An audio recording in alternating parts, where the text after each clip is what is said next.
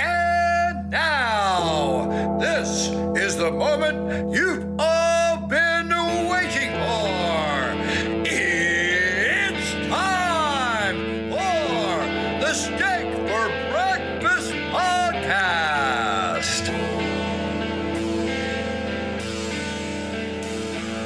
It's Friday, August 27th, 2021, and this is the People's Podcast. This is Steak for Breakfast. Smokey, this is not Nam. This is bowling. There are rules. Today, Junior! America! steak. For breakfast! So stand by.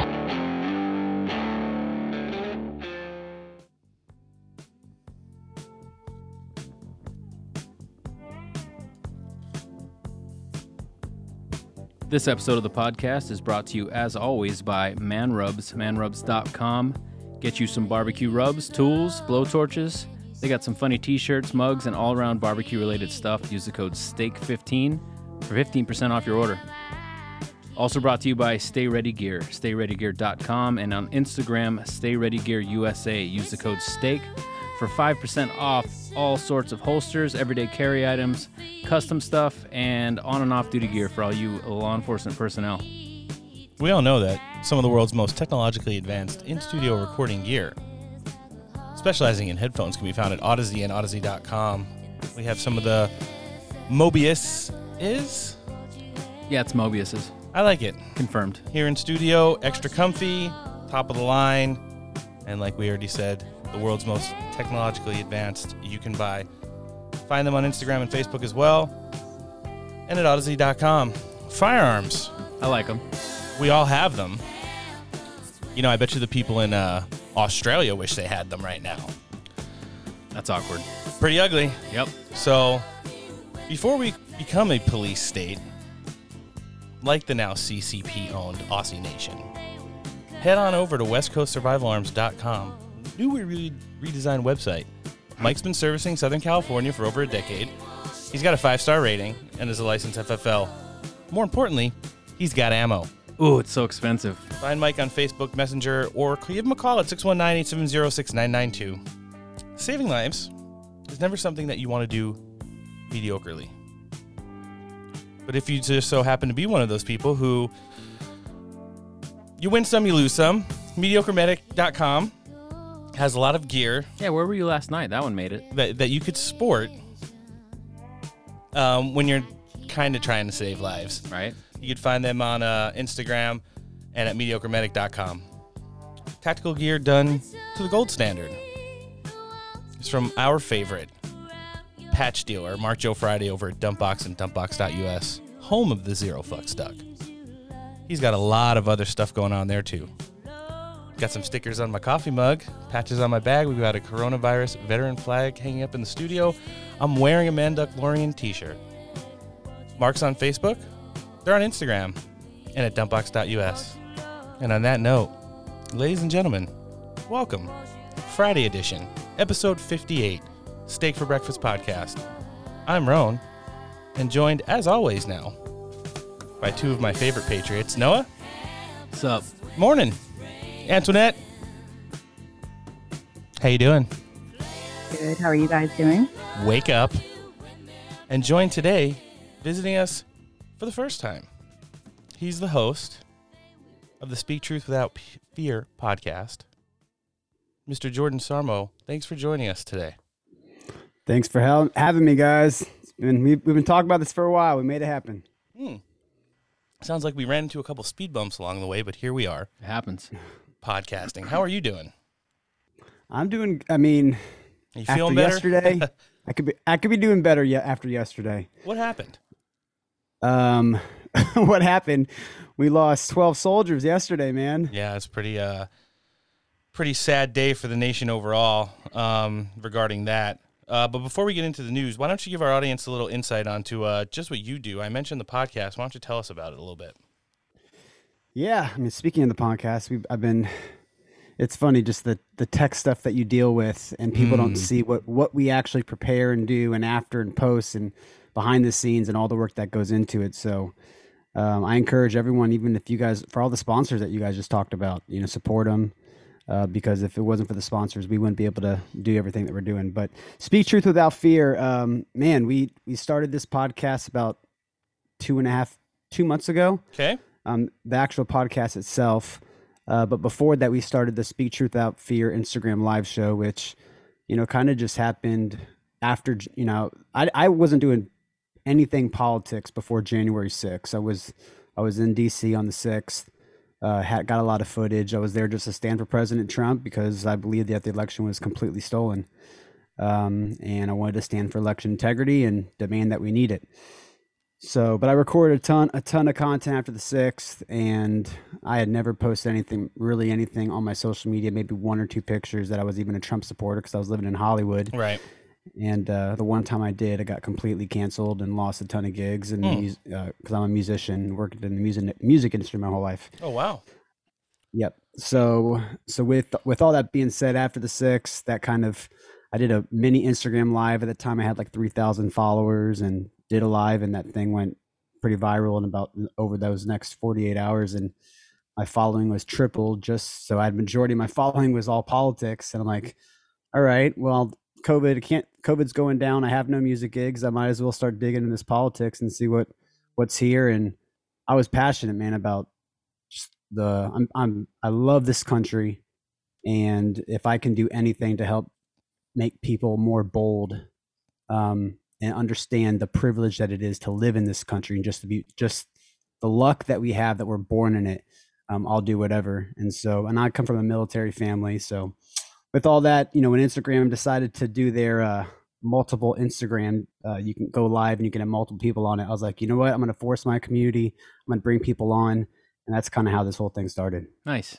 Yeah. Just based off of that right there, it sounds like you're going to do pretty good today on our show. hey, and I'm I'm just I'm glad to get to chat with you guys. I know you guys you guys are in San uh, San Diego area. Yeah, we are. Well, Noah and I are, and Antoinette's out in Vegas.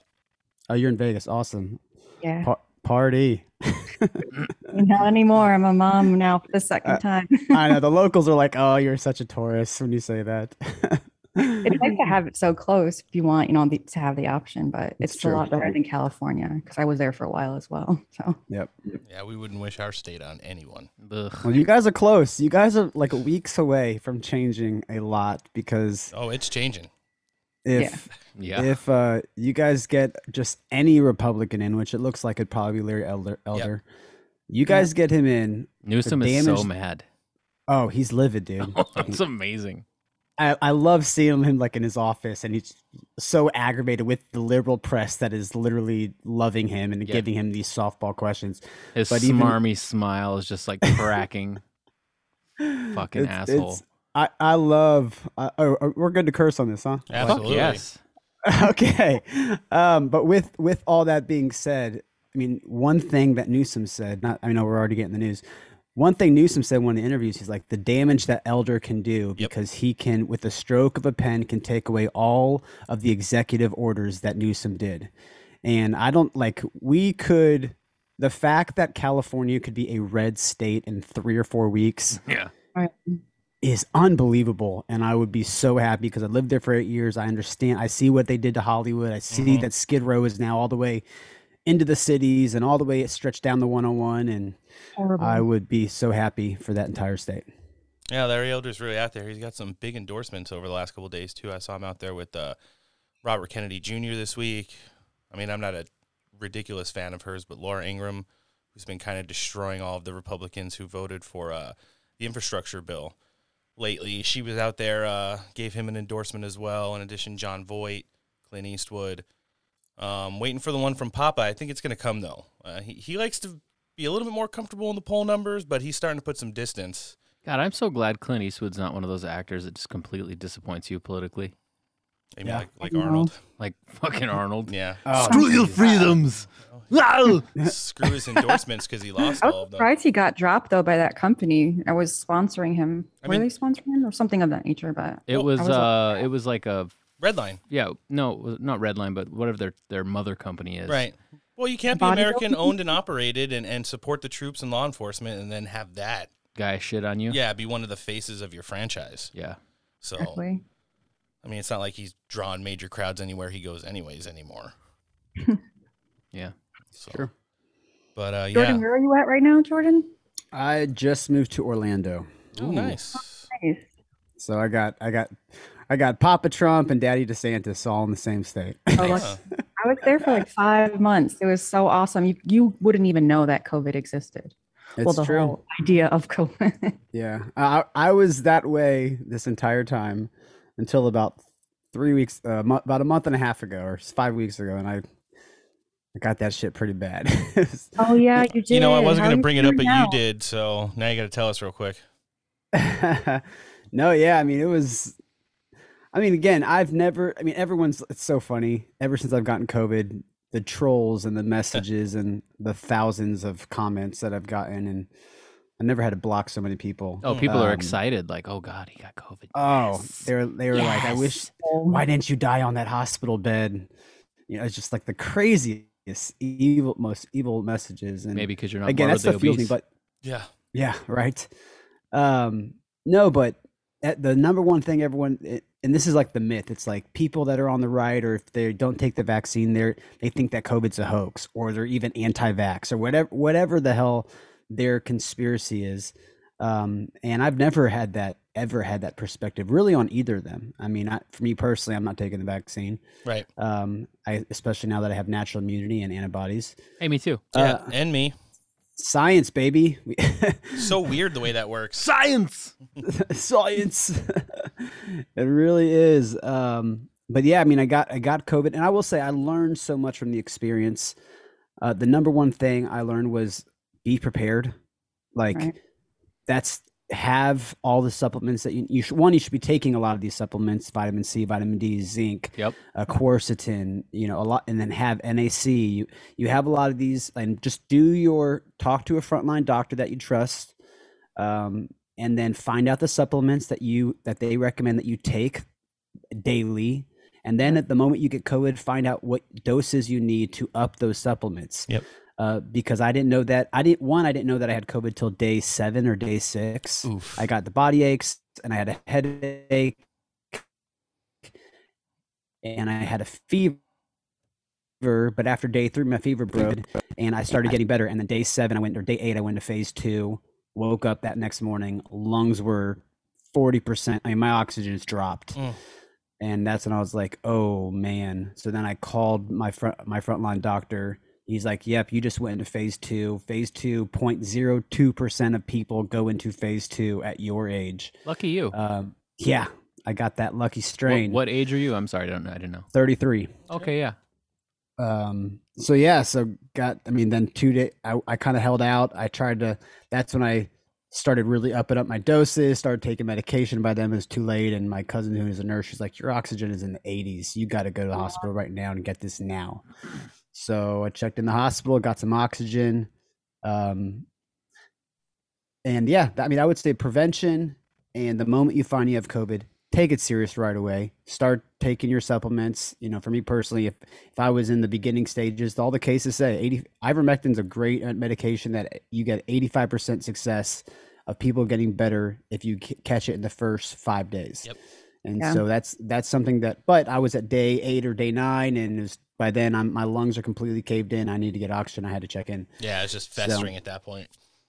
Yep. But I am working on an article right now that I'm, which I'm going to basically write down all the supplements that I'm taking. Oh, good. What I learned, all the supplements, how you up the doses, what my doctor had me do, which all work. Because when you get in the hospital, if you get COVID, they Yeah. treat every person the same. There's no like, Yeah, There's no Taylor like no, regimen, there's yeah. no cut, and it like it's nationwide. Like every hospital, they give you remdesivir. I'm not sure if I'm saying that medication right. Um, they give you the same. I mean, the pills. They give you one tablet of zinc, one tablet of vitamin C, one tablet of vitamin D, which is like the regular dosage that you would take if you're taken out of a bottle. Mhm. And my my doctor was having me take like literally eight times that in the for the first three days.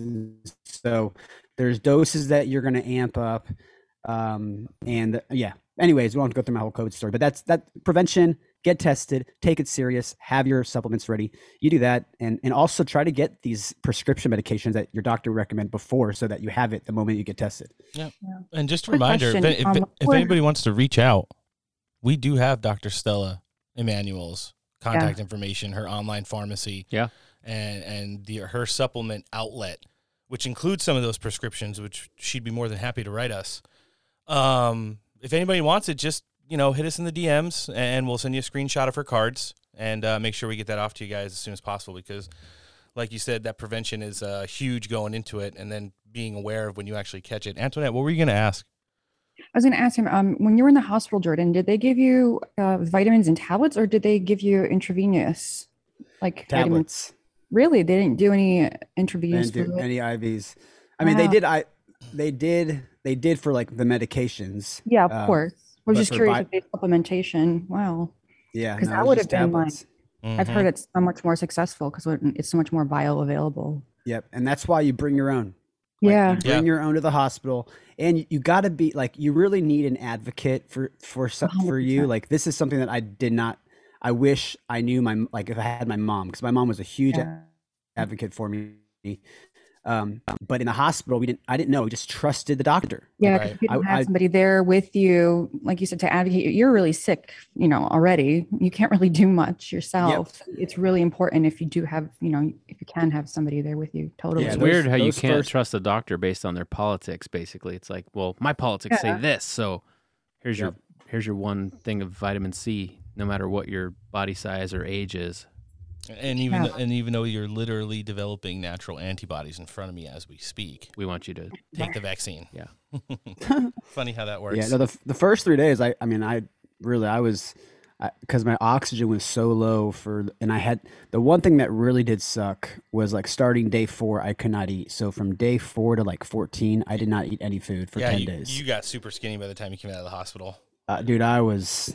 I, have you ever seen Captain America? And when before he took the Yeah, juice, like Yeah. like I I'll never forget. I was like the first time I could actually stand up, and I looked in the mirror, and it's like th- that was the scene that was playing in my head, and I was like, "Shit, I am s- like what happened to me? I do not even look the same." Us girls Um, like that because like after we get sick for like four or five days, we look in the mirror like, shit, I've got abs. yeah, no, it was like my stomach stayed the same, but all my muscle was gone. It was I like know, yeah. my little pudge didn't didn't. I'm like, like you could at atrophy. least You're like all like like a wet dog, all like lanky. Goodness gracious. I was like, could you at least given me the abs if I'm going to lose the weight? But it's like, no, you're still, still going to have the little, little- Yeah, the right. little comfort in, in the stomach, but we're going to take all your muscle and all your, it's just, anyways, Well, I'm glad you're better. Thank God. thank you. All right, well, let's jump into the news. Obviously, we know what the, the hottest toppy is right now, and that's the the situation that's going on in Afghanistan. Um, yesterday sad. was a really somber day for the country. We lost 13 servicemen, which included 12 Marines and a Navy medic, in a uh, suicide attack outside of the uh, the walled off um, fortification that's around, yeah, the airport there at Kabul. Um, in between the start of the incident and when an actual press conference took place, there was an eight hour gap from the current occupying administration, which is definitely not status quo in regards to uh, crisis management. But then nothing about the current administration has been. So why fuck it up at this point? Squared away. Right. Um, Joe Biden eventually crawled out to the podium, drugged up as ever.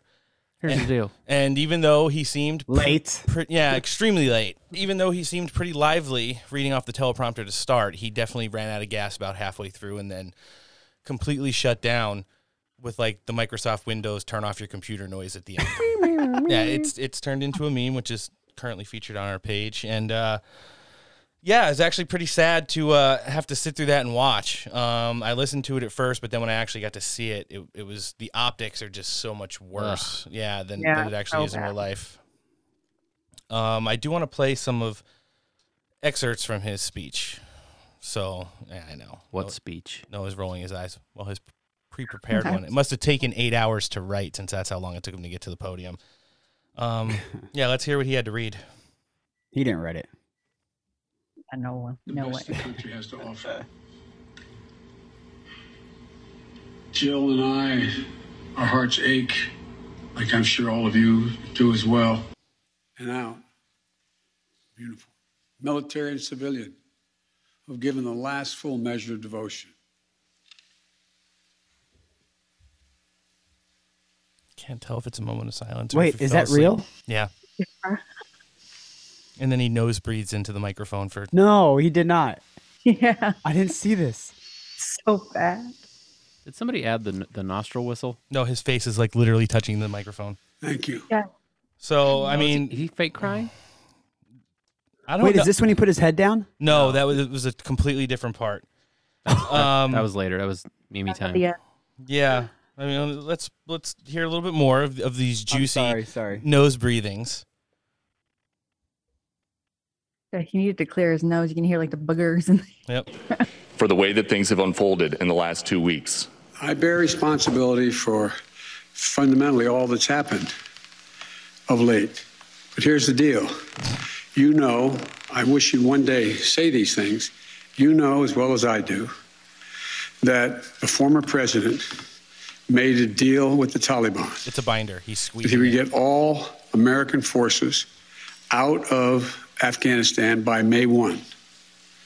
In return, the commitment was made, and that was a year before. In return, he was given a commitment that the Taliban would continue to attack others, but would not attack any American forces. Remember that? You can you can hear him tweaking that leather binder. Yeah, just like he's literally scratching his nails into it. And then we continue to get it, to stay on that argument with uh, Doocy from Fox News, and uh, this is where he puts his head down. Afghanistan since February of 2020. You set a deadline, you pulled troops out, you sent troops back in, and now 12 Marines are dead. You said the buck stops with you. Do you bear any responsibility for the way that things have unfolded in the last two weeks? I bear responsibility for fundamentally all that's happened of late. But here's the deal. You know, I wish you'd one day say these things. You know as well as I do that the former president made a deal with the Taliban that he would get all American forces out of Afghanistan by May 1. It's a good move. In return, the commitment was made, and that was a year before. In return, he was given a commitment that the Taliban would continue to attack others, but would not attack any American forces. Remember that? I'm, I'm being serious. Uh, no, I, I'm asking you a question. Be, uh, because before. No, no, no, wait a minute. I'm asking you a question. Listen is, here, that, is Jack. that accurate, the best of your knowledge? What? I don't think it's the issue that. Uh, do you think that people have an issue with pulling out of Afghanistan or just the way that things have happened? I think they have an issue that people are likely to get hurt. Died. Some, as we've seen, have gotten killed, mm. and that it is messy. The reason why, whether my friend will acknowledge it or has reported it, the reason why there were no attacks on Americans, as you said, from the date until I c- came into office, oh, was because the commitment was made by President Trump I will be out by May 1st. In the meantime, you agree not to attack any Americans. That was the deal. That's why no American was attacked. So, I mean, first of all, he started off by saying he accepts full responsibility, and, And then, then- segues right to blaming The blame. President Trump for the plan that he had set up. He basically admits that like nobody got attacked because Trump was in office and like, he's Because- there. because everybody everybody knows the stipulations that Trump kind of laid out there. When Right. He, when he talked to his really good friend Abdul. Abdul. So Danny. right, it, it was it was one of those things where you know he kind of put it out there, and then uh, he was even blaming Fox News by the end of it. You know, well, I don't know if my friend's going to answer this or acknowledge you know the way it was, and I'm just like, what are you doing? First of all, the 13 people who died yesterday, the administration had to know who they were between the time the incident happened and eight plus hours when he decided to wheel himself out there. Their names were not mentioned and haven't been yet.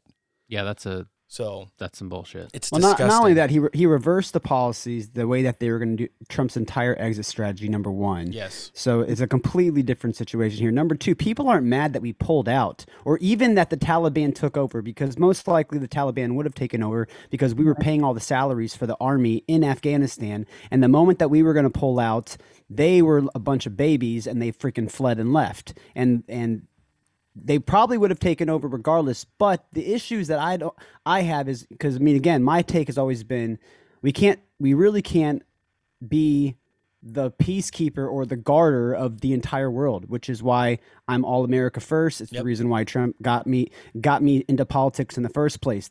Our issues is one. Let's start with 13 American soldiers died. Number two, we I mean supposedly based off you know War Room reported yesterday, there's still seven to ten thousand Americans in Yep. Kabul right now. That's problem number two. Number three, we left over $80 billion of American military grade gear, 75,000 vehicles, 200 plus planes, 600,000 plus rifles and weapons. They have our, our missiles. God knows that they used the bomb to actually kill our soldiers yesterday with our own, with our own bomb. We don't know. These are the issues. And the, and the biggest thing is that there are no answers to the questions. No. And so when I hear this bullshit from Joe Biden and and they he comes on and he's trying to say, well, this is actually what Trump was going to do, and try to put blame on Trump right after he said he wanted to take responsibility. It's bullshit. It's why no one trusts them. No one trusts the administration, and anything other than a resignation from him and his entire cabinet and every person he's put in at the Pentagon is not enough anymore. Sorry, I'm pissed off about this entire thing. Oh no. Agreed. Yeah, well, it's good that you mentioned those numbers and people that don't know because there's no way that you could follow up such an amazing press conference other than sending out Tony Blinken to f- continue to just fuck it up even more. God. Yeah, I don't know if you guys heard what he had to say at the State Department yesterday. It was pretty embarrassing as well. For the remaining roughly 1,000 contacts that we had, who may be Americans seeking to leave Afghanistan, we're aggressively reaching out to them multiple times a day through multiple channels of communication phone, email, text messaging to determine whether they Tinder. still want to leave uh, and Whether they uh, still to wanna get leave. the most up to date information and instructions to them. How for about you reach to out to so. him with a fucking helicopter? Some you may dick. no longer be in the country. Special forces. Some may have claimed to be Americans, but turn out not to be. Some may choose to stay. Sounds familiar. We'll continue to try to identify the status and plans of these people in the coming days. Thus, from this list of approximately 1,000, we believe the number of Americans actively seeking assistance to leave Afghanistan is lower, likely significantly lower. I mean, that's just an out straight up lie to say that the number is is A accurate. thousand? Yeah, a thousand total. And probably less. So a- and and it was even better because Jen Psaki came out immediately following him. Maybe kinda he had it c- confused with a Biden rally. I, what I think she had to do was pick up the crap Joe Biden probably took behind the podium, and since she was there and the reporters stuck around, they started peppering her with questions. Here's one that didn't get answered. When one of my favorites, She didn't even circle back to it. Emerald Robinson, was hitting her hard while she was trying to run out the door, literally. I saw that. She gave him that death stare. Prime Minister of Israel tomorrow. Okay, thank you, everyone. Does the president report having Secretary Austin focus on a stand down to address extremism in the military, or Mark Milley saying that the greatest threat to democracy in our country was people who believe in election fraud? Given this, I mean, that was so fucking base that she just went out there and said, like, are, do you want to answer the question on whether or not the Secretary of Defense or General Milley would like to answer on on whether they think this incident happened because their number one concern for the administration was targeting people who claim that there's election fraud. To which she walked out of the room and slammed the door on her way out. So, E- E- And who's running the sound over there too? Like normally, like if you're gonna start flipping folders around, somebody's gonna like at least you know f- fade Mute down it. a little bit. Emerald Robinson's Yeah, been killing too. it right now. Um, well, we do have to look at some of the accomplishments that we have had since January 20th, especially in Can I say one thing real quick? Yes, please. Just speaking about the State Department, Mm. did you guys see the video that Glenn Beck posted last night? Yeah, that was pretty epic. So uh, we don't need to go into it because it's detailed, but anyone that's listening, you need to go to Glenn Beck's and Glenn Beck's Instagram and watch, or no, it's at the Blaze, the Blaze's Instagram, It's a 13 minute video, and Glenn Beck is over in the Middle East. He's already res- he's already um, rescued 5,100 Christians. Wow. And the State Department, this guy who's speaking, who is over this entire State Department, they are blocking them and the White House are blocking them from coming home. Yeah. No they will way. not take any of these Christians. And on top of that, the State Department is now sending threats to Glenn Beck. And one leaker in this video says, Hey, I'm just letting you know, they're talking about you right now, how they're going to ruin you. And so, and Glenn Beck went on Tucker last night crying, saying, Hey, this White House and the State Department combined are the biggest enemies of the Americans and the Christians in um, in Afghanistan right now, and what they are doing, they are they are not letting people um, come back on purpose. We had another plane that we could have took took an entire plane full, but a two star general got an order from the State Department to to not let that plane plane take off. That people were already inside the airport, and that general pushed out the 300 people that were in the airport already, about to get the plane, pushed them out outside the airport, exactly where the bomb went off. Yep. No way. So Yeah. not only like not only is this entire travesty of Afghanistan coming down, but it looks like one, not only did they fund this Taliban, did they create their air force, did they And fund them train with our military gear, but they also are responsible on t- for the bombs and the murder of what happened yesterday. It's, it's sickening, and they're not, and they're not Almost like help. they want Yeah. people to die. It's insane. I mean, you got Like- you you guys heard about what they're calling it a kill list now. That that's also something that you know the the State Department actually published a list of who they know of thousands of Americans in countries, their family members, and anyone proxy to the military, uh, Afghani wise, who live in country and their families to give to the Taliban so the Taliban could help them get out of country. Help me. Why? Why would they do that? It At- just doesn't a make point any sense. Where passports and things are getting, you know, collected and they're setting up checkpoints preventing people from getting to the airport and stuff like that. Checkpoints isn't with it the cr- it's just biometrics cr- that we gave them too. Yeah, Yeah, I was just Yeah. going to say with the biometric data. It's just crazy. Like when Trump was in office, every election before this 2021, the number one issue concerning Americans when it came to voting was was the war on terror mm-hmm. and safety. And it's like Trump happens and everything goes away. We forget about ISIS. We forget about the Taliban. And it only took seven months for us to now this is the number one thing that is on our mind. It, even to pass COVID, which Yeah. is crazy. It's like COVID has disappeared over the last week because all we're talking about is this. And it's just, dude, it's heartbreaking because Joe Biden is continuing the legacy of Obama, Bush, and Clinton. And it just, Yeah. globalism is back. And if you want to talk about those accomplishments coming from the executive branch, the State Department, and the military right now, they have combined so far to at least optically have our first genuine surrender since Vietnam, where we embarrassingly leave a country. Um, like Jordan had already mentioned, $88 billion in military equipment, state of the art, best on the planet, now in the hands of a country that's working directly with China in regards to their uh, rare minerals in country. Uh, all that cash we said we left unsecured, millions and millions of dollars. We've been able to identify that white rage domestically is the number one threat to our democracy, not our servicemen who got splattered all over the side of an airport yesterday. We've been able to implement critical race theory throughout the military. I'm sure everybody's seen that work staff sergeant on Instagram saying that when the troops are deployed domestically, she'll be the first person to uh, point Oh, her yeah. rifle at you. Oh, if you if you refuse to go in your house, you're the enemy. Right, because of COVID. And uh, we've mandated vaccines throughout the federal government, including the military. So, Nope. yeah, Mr. Secretary of State, Tony Blinken, General Milley, Mr. Biden, congratulations. That that those are your badges of honor. Um, 250 days in.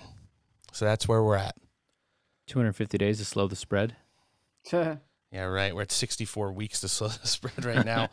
um, General Flynn weighed in and talked about some of the uh, garbage that's going on with this administration right now. He's been cycling back into the normalcy. He's been on One America and Newsmax quite frequency, frequently lately, which leads me to believe that you know he's probably onto something.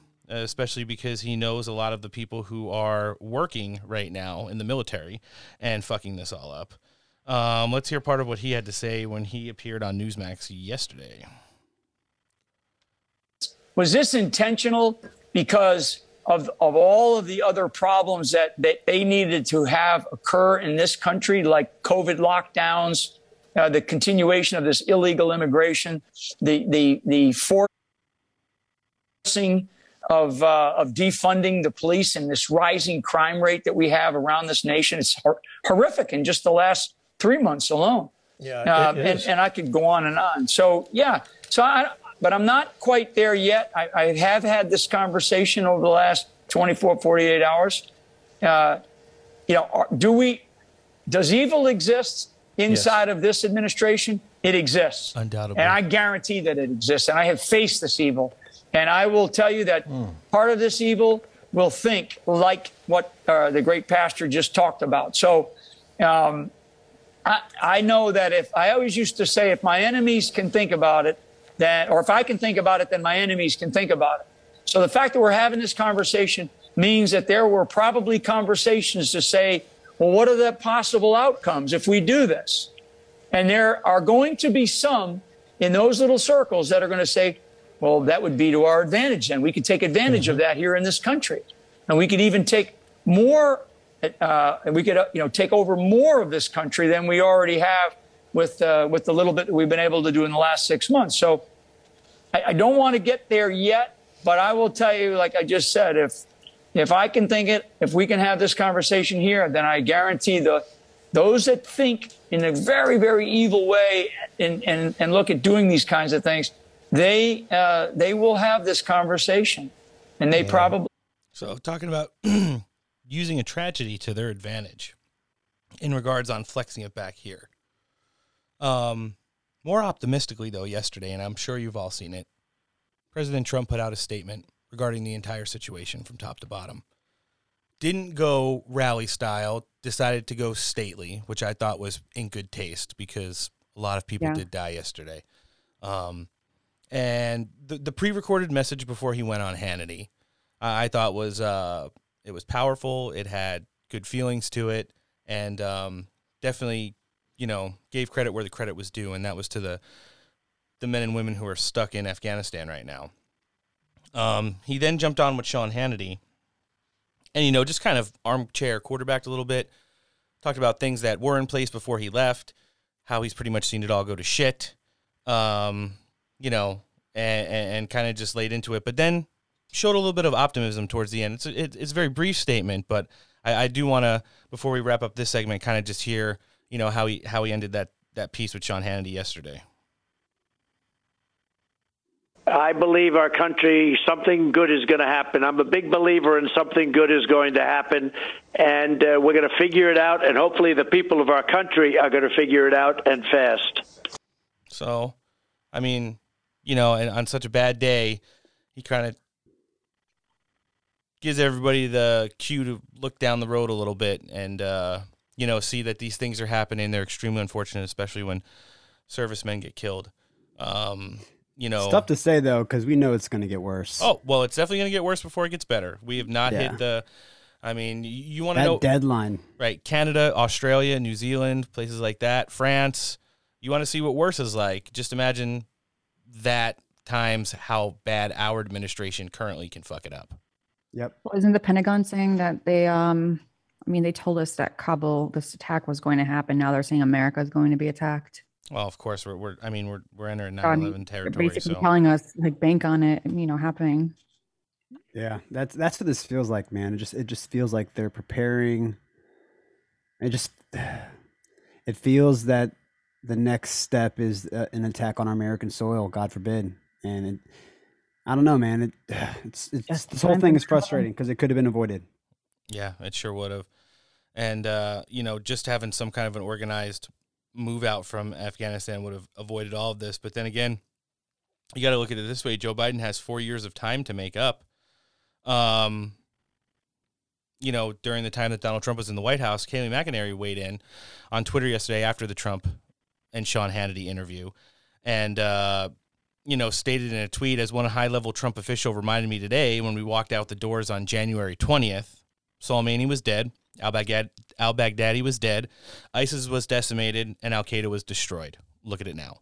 Yep. Um, you know, and, and you saw a lot of grandstanding from the GOP, Kevin McCarthy and you know Madison Cawthorn and Dan Crenshaw, like oh you know uh, veterans and blah blah. blah. Oh, it's time to stand up and this that. And. Listen, here's my advice to anyone.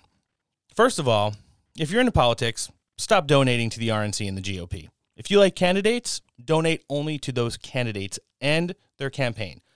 All the money that's getting funneled right now to Ron McDaniel and all those people is being wasted on those same people who are in Washington D.C. right now, going on TV on days like yesterday and saying that like we're gonna have you know our day of reckoning and, and we're gonna hold this administration accountable for what happened in Afghanistan, and then next week we'll go to vote in the Senate to pass that infrastructure bill. Um, that has, if there's any reason why this president deserves a W right now, please message the show, hit us up on our email, our social media. Tell me why Joe Biden deserves a bipartisan bill passed anywhere after this week. Okay, and any single person that's listening to this show that lives in a state where you have people, Lindsey Graham, Mitch McConnell, even Chuck Grassley, Mr. Q drops himself, trust Grassley, watch Grassley, you know, he voted for the infrastructure bill and then he went out in the same week and did a rap concert just like Chuck Schumer did where he was dancing for the vaccine. I don't trust mm-hmm. Grassley anymore. I don't care about the fog of war. I don't care about optics. Mm. I see an 80 something year old man out there telling people to get the vaccine and then voting for the infrastructure bill. I did not know that. Here's another thing. Yeah, and Lindsey Graham. Yeah, Lindsey Graham. I don't know if you guys saw the Tucker segment. It's been on the last, I believe, two days. Joe Biden, for as many judges as Donald Trump was able to pass, which was an unprecedented amount, Joe Biden has passed more judges faster. 33 up for confirmation, nine already confirmed. The the vote that has gotten all nine of those judges confirmed, Lindsey Graham. Every single one of them. He was the Seriously? deciding vote. Go on Tucker's website or go on his Instagram. The segment's up there. If, if anybody wants it, I'll be glad to share it with you. He did a four minute segment on it. Nine, dra- one of the judges stepped down from the bench during the Trump administration and wrote op eds about how the Donald Trump administration was like a Soviet or old type monarchy and just railed against them. Now she's back on the bench and has been put on a federal appellate court thanks to Lindsey Graham. Anybody that goes hmm. around giving these people money and anyone who listens to a show like this and doesn't go out and get these assholes primaried next year for the things that they've done up to this point and will do moving forward, You're wrong. you're wrong. So it's just one of those things right now where you really have hmm. to take into account what it means. Kevin McCarthy's grandstanding yesterday all circles back to him going on Twitter and saying, We're definitely going to take care of this on 11 8 2022. Fuck you. Nobody wants to hear that bullshit at all. I hope he gets kicked out of there. And anyone that keeps voting these people in, I, I don't know what else you have to see with your own eyes.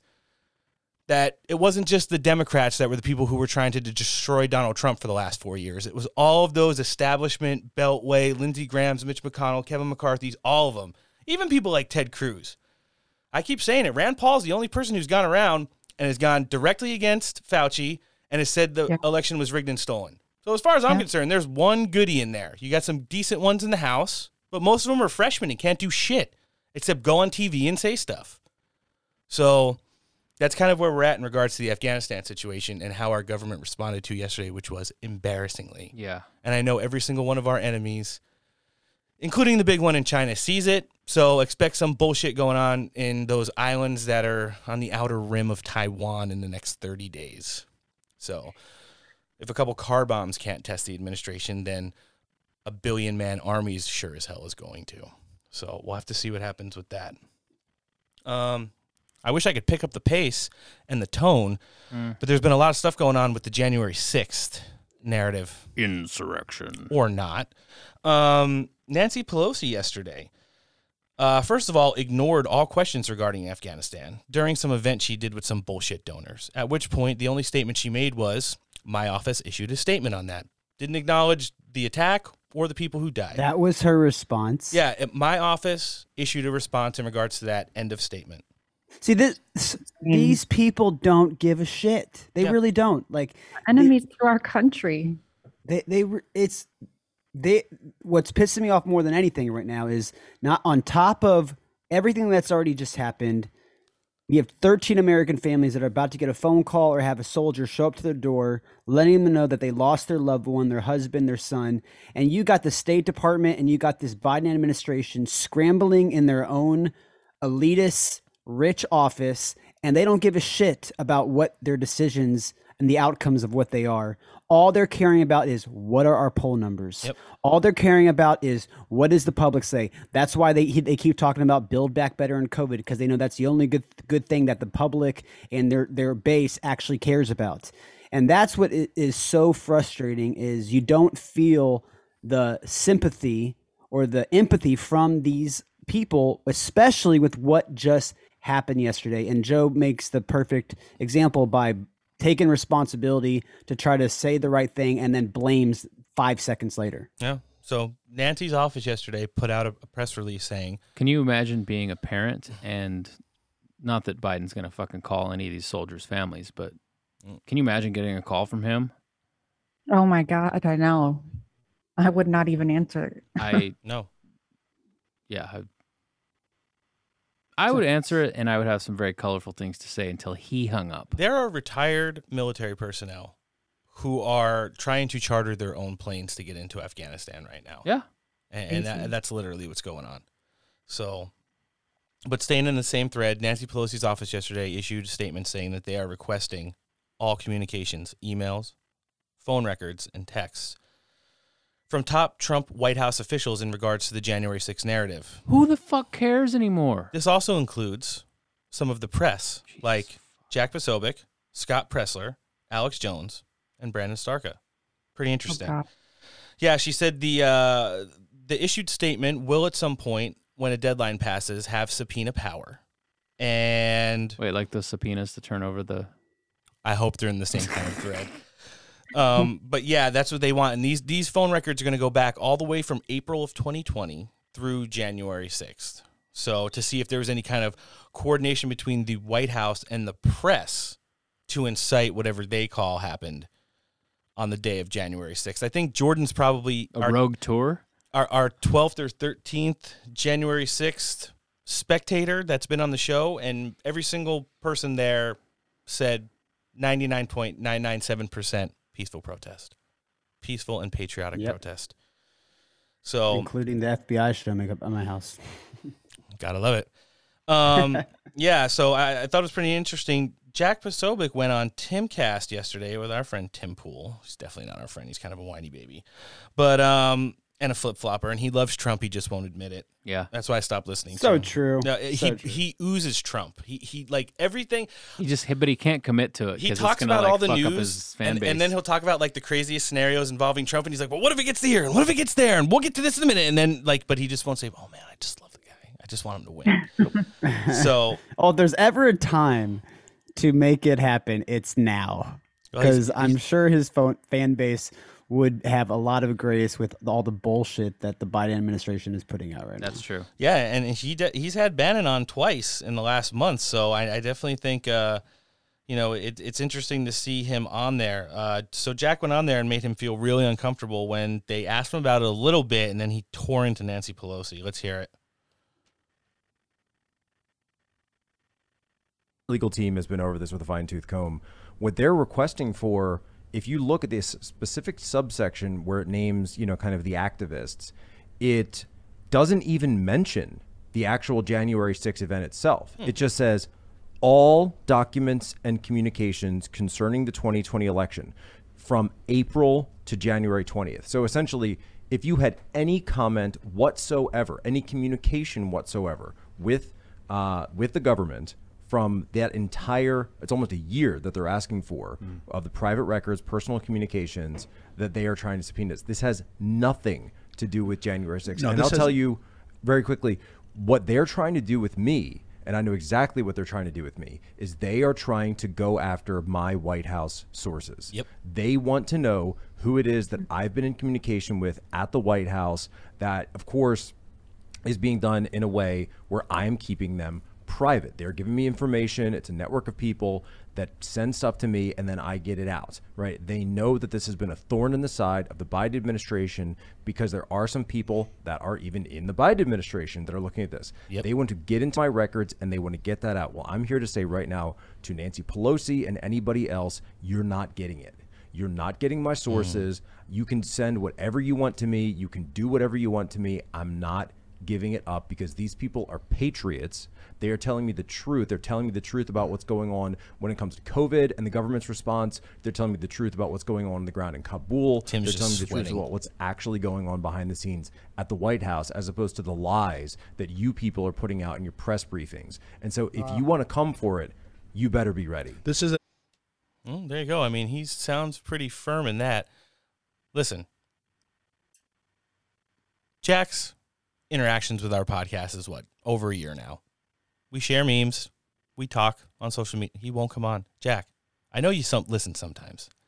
Come on, baby. Here's the deal. Listen, I'm not gonna sweat. I might sweat because I'm a bigger guy, but I'm not gonna sweat like Tim Pool. What if we do this? Oh, scissor me timbers. I don't know. He's a pretty serious guy. Yeah. so he might like the rigged and stolen though. Yeah.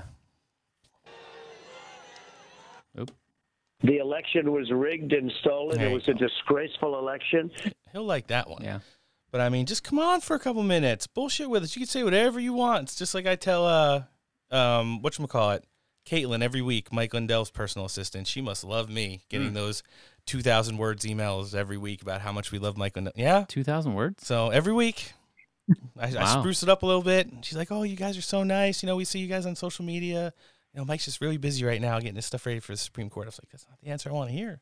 I want to hear Joey Pillows on the show."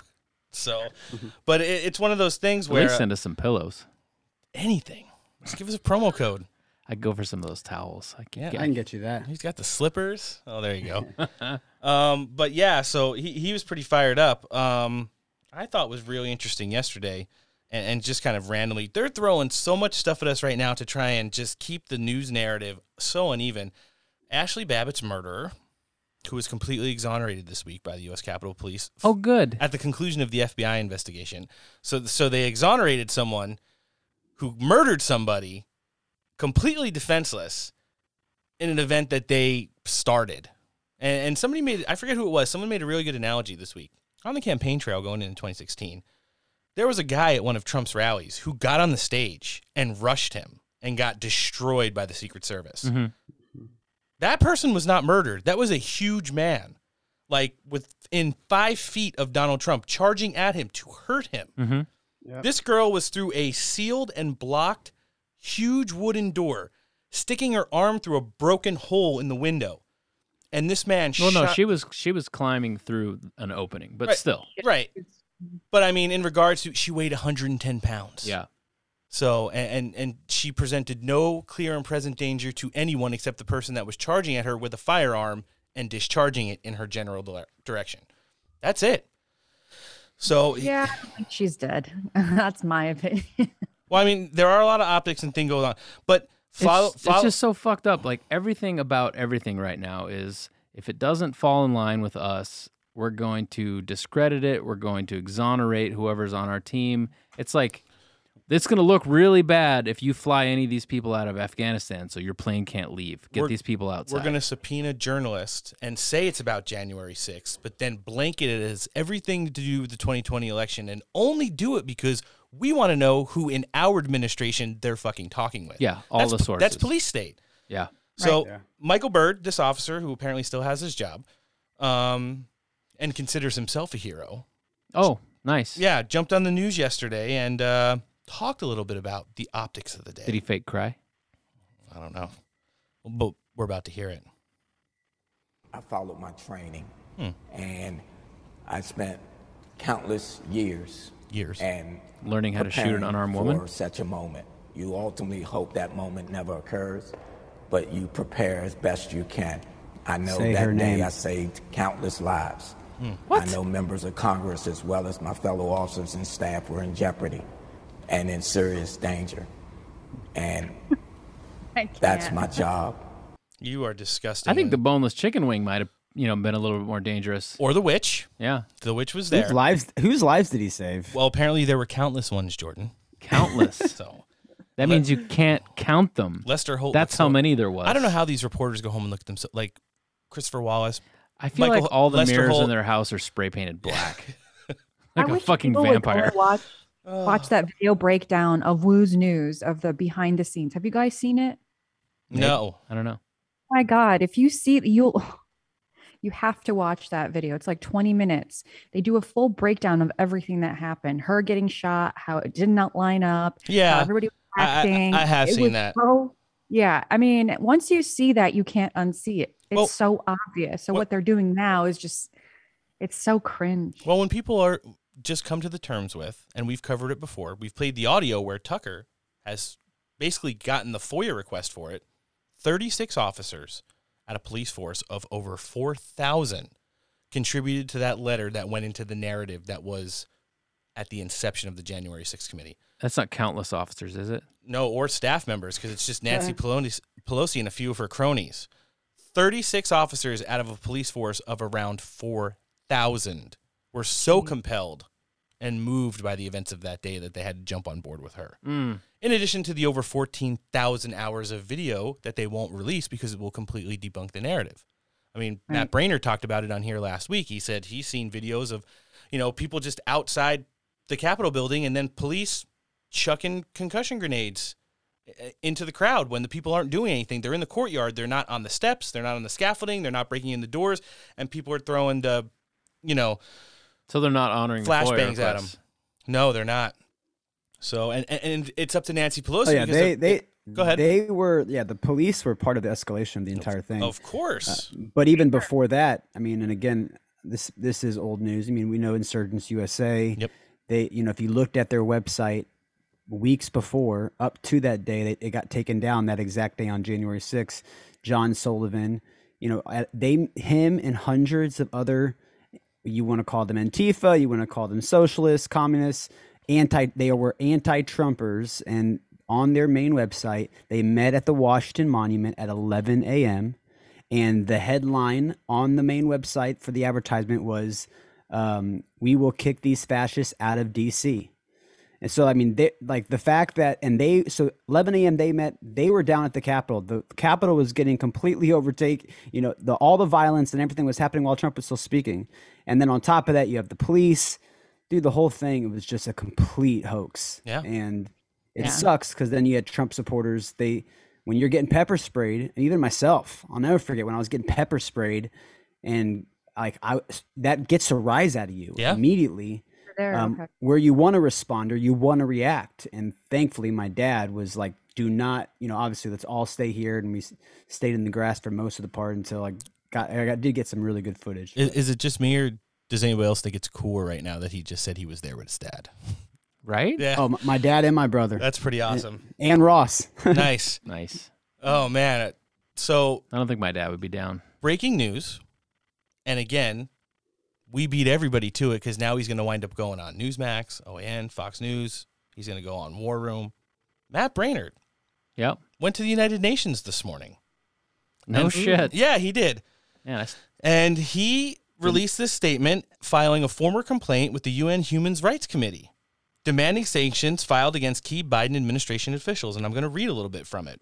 From the complaint today, I write in support of basic human rights for a specific group of Americans who have been disparately and inhumanely treated by the government, singled out, imprisoned, and even physically abused because of their political beliefs. As outlined herein, Look Ahead America has sought relief for several members of the United from the United States government as well as other US based human rights advocacy groups. He goes on to say, not only do we urge the United Nations to investigate this abuse of human rights, but we ask that other governments that are interested hold the US to the same standards that the US have held other nations to around the world. Um, just as the U.S. government has imposed sanctions on foreign leaders, which they have alleged have fallen short of international norms, we urge the government around the world to impose travel restrictions, financial penalties against the President Biden, Attorney General Merrick Garland, FBI Director Christopher Wray, and other U.S. government officials like Nancy Pelosi who are involved in this gross violation of human rights. So I like it. Yeah, that's the press release. It came. He filed it at six o'clock this morning Eastern time, and I'm usually up all night, so I snagged it. I didn't share it. Now we just broke it. So Matt Braynard, who was on our show last week, if you don't know who he was, you'll see him on all the new shows moving forward now because this is pretty big. Yep. Got him first. So yeah, again. Right. Um, we do have some stop the steal stuff. We got to circle to. Mm. Um, and, and it's it's it's some pretty good stuff. We we know last week we talked about the cyber ninjas having the coronavirus, and you know some of us say it's for optics or they're trying to move the dates around, but people like Jordan caught it, Ross had it. You know, it happens. I had it. Right, I had it. We probably have it all the time. I mean, we're exposed every day. I think I almost got it again a couple days ago. Fought it off though. Well, yeah, because like I no, so I I started feeling like shit. You just pooped it out. I don't know. I don't know about that. Uh, there was a runaway shopping cart at work at Walmart. I had to chase after it. Right. And I felt like extra, extra, extra out of breath. It was like, Yeah, you had me pretty nervous here last week. yeah, I felt like I felt like garbage. And then What did you uh, I went home and I slept for like A day. twelve hours, basically. Just took it easy, and I'm back back to normal now. Nice. You know who else is Glad looking to get back to glad you're normal? back. Yeah. Yeah. Arizona legislative president Karen Fann. She issued a statement in regards to the audit. Let's hear it. Mm. She's such a sweetheart. Hello, it is time for the daily update from the Republican Party of Arizona. I am your chairwoman, Dr. Kelli Ward. Kelli the Ward. Arizona audit team has delivered a partial report to the Arizona State Senate on the full forensic audit of the Maricopa County 2020 election. Now, there might be a slight delay because three of the five auditors preparing the report for the audit team have come down with COVID. Oh. The report is coming, though, folks. Now, we wish everyone, all of those guys who have COVID, a swift recovery, a speedy recovery. Please, please keep them all in your prayers. Yeah, hurry up. And also, remember that this is only a partial report because the audit team didn't receive the images of the mail in ballot envelopes until last Thursday. And they still don't have the routers, the Splunk logs, um, or the tokens to enter the machines. There are just under 2 million ballot uh, envelope images that they have got to review to get into the final report. Senate President Karen Fann said that the Senate audit and legal team will start reviewing the draft report today for accuracy, for clarity, and to make sure that there is adequate documentation for findings that are included in this report. Now, I'm very, very glad about this because we all know that the Democrats do not want this report released at all. And we all know that this is probably going to end up in court at some point. The state Senate has nine people working on that audit and legal team. And once that team is satisfied with the report, they are going to release it to the Senate Judiciary Committee that issued the subpoenas and to the public. The audit opponents, of course, are out in full force. Now, last week, two of them held a press conference to refute a report that hadn't even been filed with the state Senate. It was a prebuttal. Recorder Richer Is is actually trying to raise money, Prebuttal? telling the public how great his predecessor, Adrian Fontes, is. I don't know, is he doing a joint fundraising event with him for Fontes's run for Secretary of State? If Adrian is so fine, why did we need Richer to replace him? Just some things to think about. You know, I love everybody in Arizona. All those Republicans, all they do is talk shit. Sonny Borelli, Yeah. Wendy Rogers, her, Karen Fann, they all just talk shit about like they don't even care. Um, and she did kind of give us a little bit of you know insight into that this is probably going to wind up in court because of those second time ignored subpoenas. Um, everybody was thinking it was kind of annoying that we we would have to take it there because we weren't getting the uh, backing of the um, Secretary of State in Arizona. He was kind of just like playing the fence and playing it safe.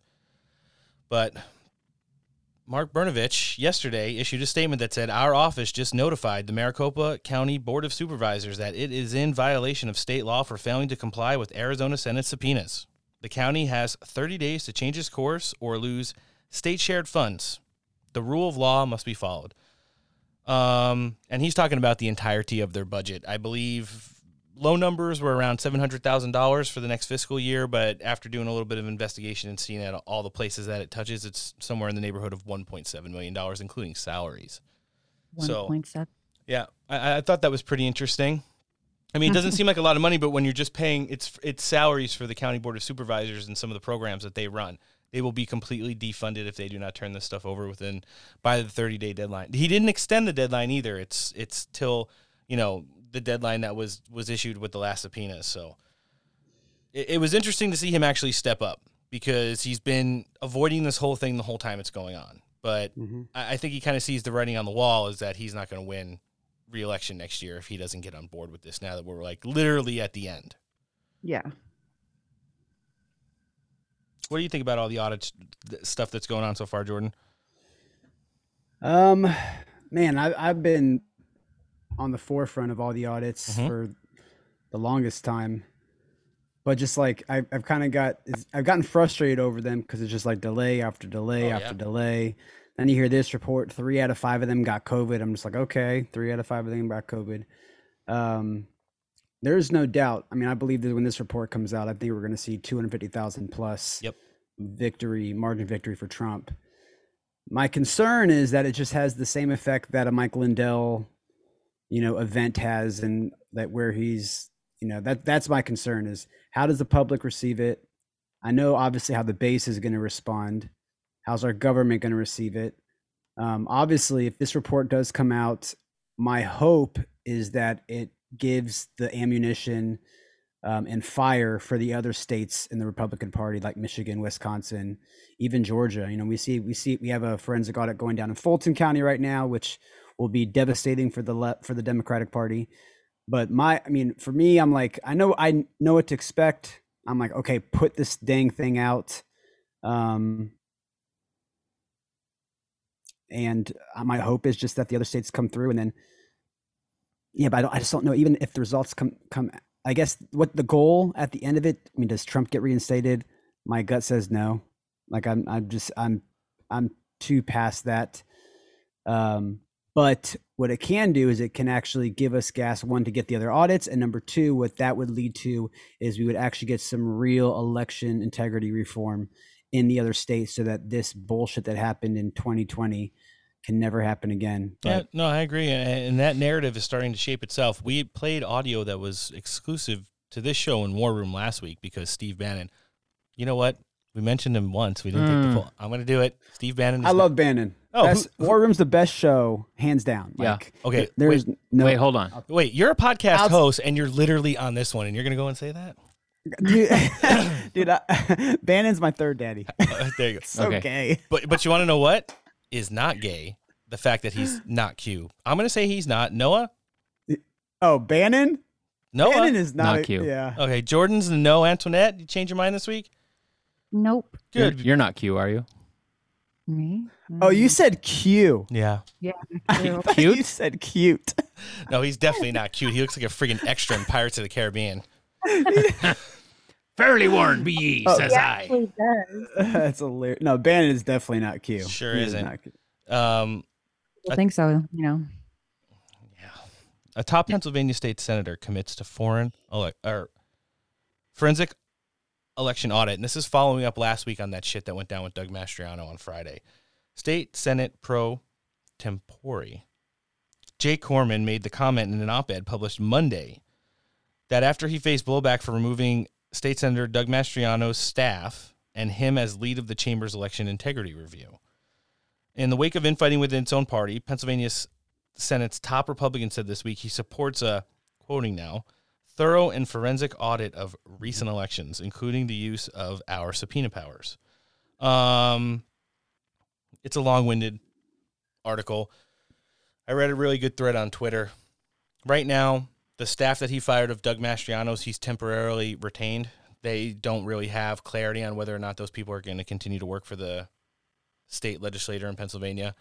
So Um, Mastriano is he still a senator? yeah, he still is a senator. He just resigned from the whole election integrity thing. No, the president of the state senate relieved him of his duties and fired his entire staff last week on Friday. Oh. Got him. Yeah. Oh wow, really? Yeah, so so I mean, we actually talked about it on Tuesday, Antoinette.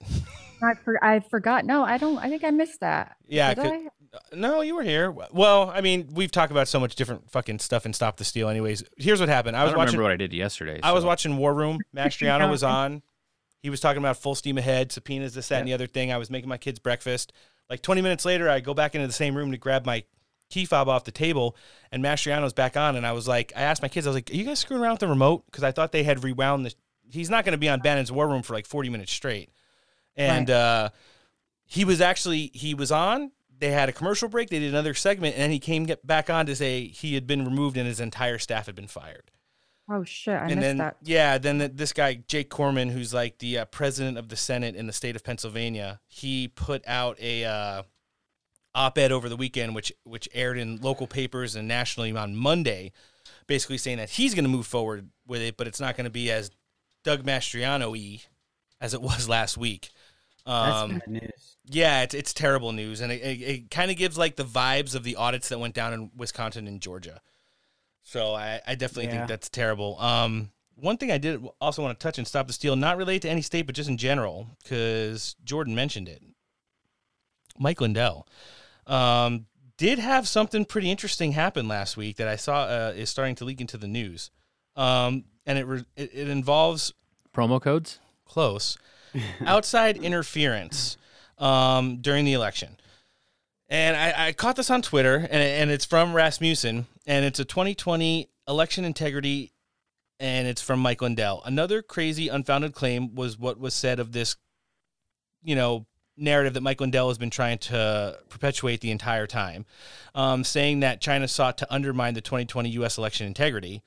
Um, but somehow, Mike Lindell, before he left office and while he was still part of the Trump campaign um, or administration, got the director of national intelligence to sign his filed claims. Reading from it right now. Um, From my unique vantage point as an individual who consumes all of the U.S. government's most sensitive intelligence and people's regarding the People's Republic of China, the CCP, I do not believe that uh, a majority view expressed by the intelligence community analysts and that fully and accurately reflect the scope of the Chinese government's efforts to influence the 2020 presidential election. Hmm. Yeah, there were efforts to suppress the analysis of alternatives in the August National Intelligence Council assessment on foreign election interference and associating IC products, which is a violation of you know a whole bunch of other crap, um, and said the mainstream media and uh, people outside of the administration have done whatever they can to downplay alternative analyses and use their own predictions and productions during the drafting of whatever this report's called. It's the NICA. And, you know, then it goes on to list a whole bunch of companies and proxies of international entities directly tied to the CCP who did have major, you know, interference in the 2020 presidential election signed by the former NSA director and has been produced by Mike Lindell in the last week. So pretty interesting to see that one of the things that are probably going into his Supreme Court filing is going to be one of the things that is in this letter that that I found uh, that Rasmussen reports put out yesterday. So it's good news. Yeah, I think it is. Um, I mean, I and I I love Mike, and uh, it the only there's so many things. I mean, I love his optimism. I love how he's fighting for the country. He's donated probably God knows how many millions of dollars to make all this thing happen. And I I believe in. I mean, if not all, of everything that he's put out there when it comes the work and how he's organized, is incredible. The one thing that just sucks is that kind of like takes away all the hard work is when he comes out and says, "Hey, in August, Trump's going to be in office." Yeah, and that it's like that that one that one statement. It kind of like it's like, look, eh, that gives the media, it gives the left, everyone the right to say, "Look, this dude is absolute crazy." Everything that he puts out, don't believe it. This guy literally thinks that Trump's going to be back in office in August. Well, guess what? What's today's date? It's August 27th. He has a couple days for that to come through. Do it, Mike. Yeah. please, please give, please give him. I mean, I'm not opposed. Initiate Operation Sleep Well America. It's Mike- I don't know. I- It makes me it frustrates me because he's such a good guy and I love all the work that he's doing and it's so easy to just pick him apart just by that one statement Yeah. and it, I don't know.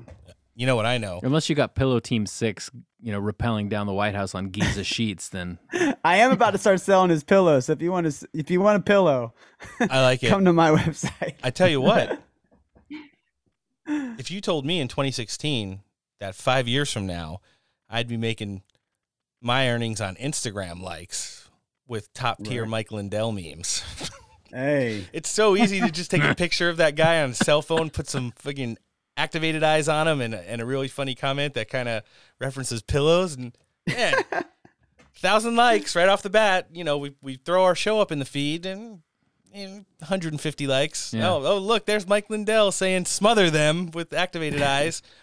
1.5 thousand likes. Maybe we should change the uh, the steak guy logo to Mike Lindell's face. Just put his head on it. They might like that. Ah, the steak logo is just it's it's too it's too dope, bro. Oh, we appreciate that. Yeah, I like it. And it does Mm. Well, we did it. We had a shorter show on Friday. What do you think, Noah? Yeah, much shorter. We might get some sleep today. It's been a long week. Um, but we made sure we brought you all the news. Before we get into it, It's a good thing it doesn't take like two days to get the episode up. Ouch. Jordan, thanks for joining us today. We want everyone that follows this show to be able to follow yours and support you as well. So before we cut with you, why don't you tell everyone in our listenership where they could find you? Social media, websites, whatever you got, give it. Well, first of all, yeah, first of all, thanks for having me, guys. Seriously, it was it was uh, it was so much fun. We've been talking about this. I'm glad we did. You can find me all my social media is Jordan Sarmo S A R M O, and the website SpeakTruthWithoutFear.com. Same for the podcast. I like it, and it is it is a awesome podcast. Definitely along the lines of the narrative of this show. You got a little bit of Ross the Boss, a little bit of awesome guests that he has on all the time, and uh, we definitely hope to have you back in the near future. Um, Anytime. I like it. You know what else I like? Listening to the Steak for Breakfast podcast on all major podcasting platforms. You, you can find us on iTunes, Spotify, Pandora, Podbean, and Google Podcasts. Subscribe to the show, rate and review. Don't forget to download it, listen, like, follow, and share. Show credits of the week. There's quite a few of them. We'll give you some of them. Uh, Mr. Jordan Sarmo, obviously, for coming down and spending time with us. The Daily Bread, Miss Wonder Woman, Canadians 10, Cagbro 88, Scalps, Garbaggio of the Garbaggio Instagram families. Uh, Emerald Robinson from Newsmax, Christina Bobb of OAN, and Mr. Tom Pappert of the National File for that awesome article on the Pennsylvania audit status. Don't forget to like our sponsors. Um, they are small businesses who contribute nothing to this show except making small businesses great again. Um, we support them and everything that they do. They're American owned and operated.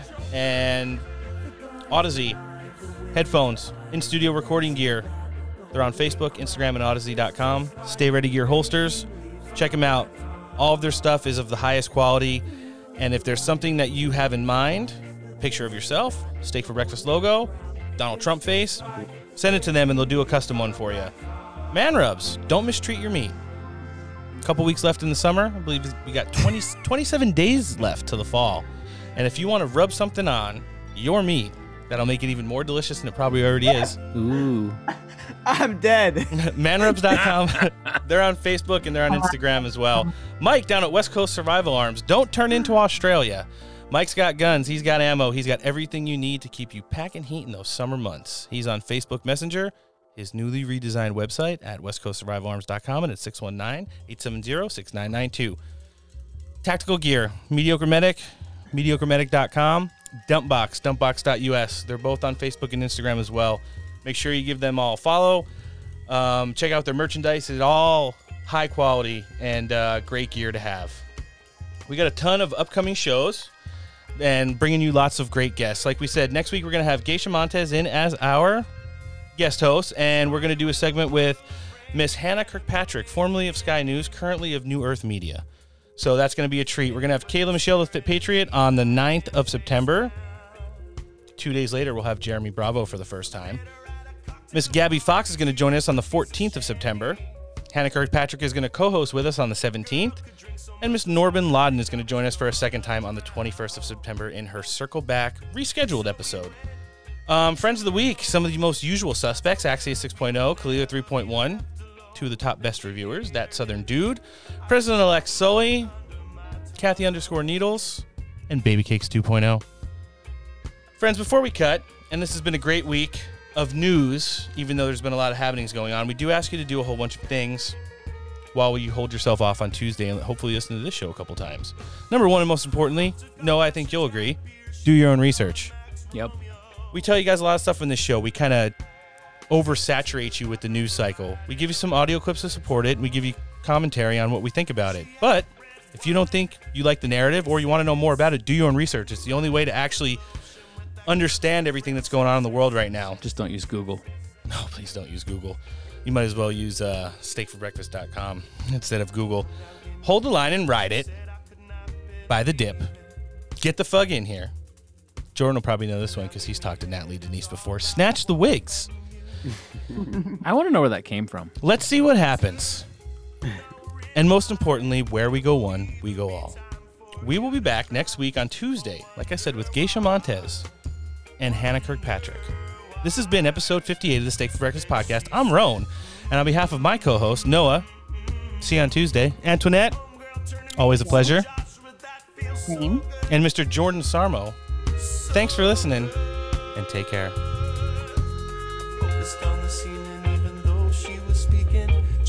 Talked so much, could have sworn she was tweaking. Wish she would shut up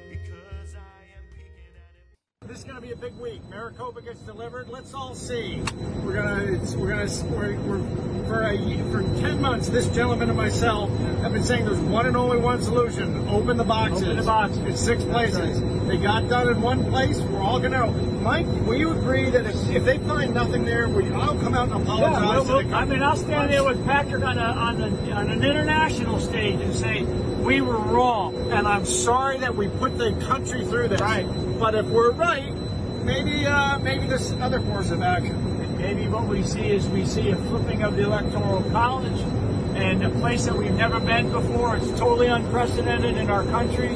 But I will tell you what, if that's the case and the outcome of the election was what we believe it is, then something something needs to happen, and then there needs to be a, a you know a sort of a reconciliation of the American people with the political class, and I think that's going to happen. With the political class being the ones that are sort of offering their apology. Exactly. Reservoir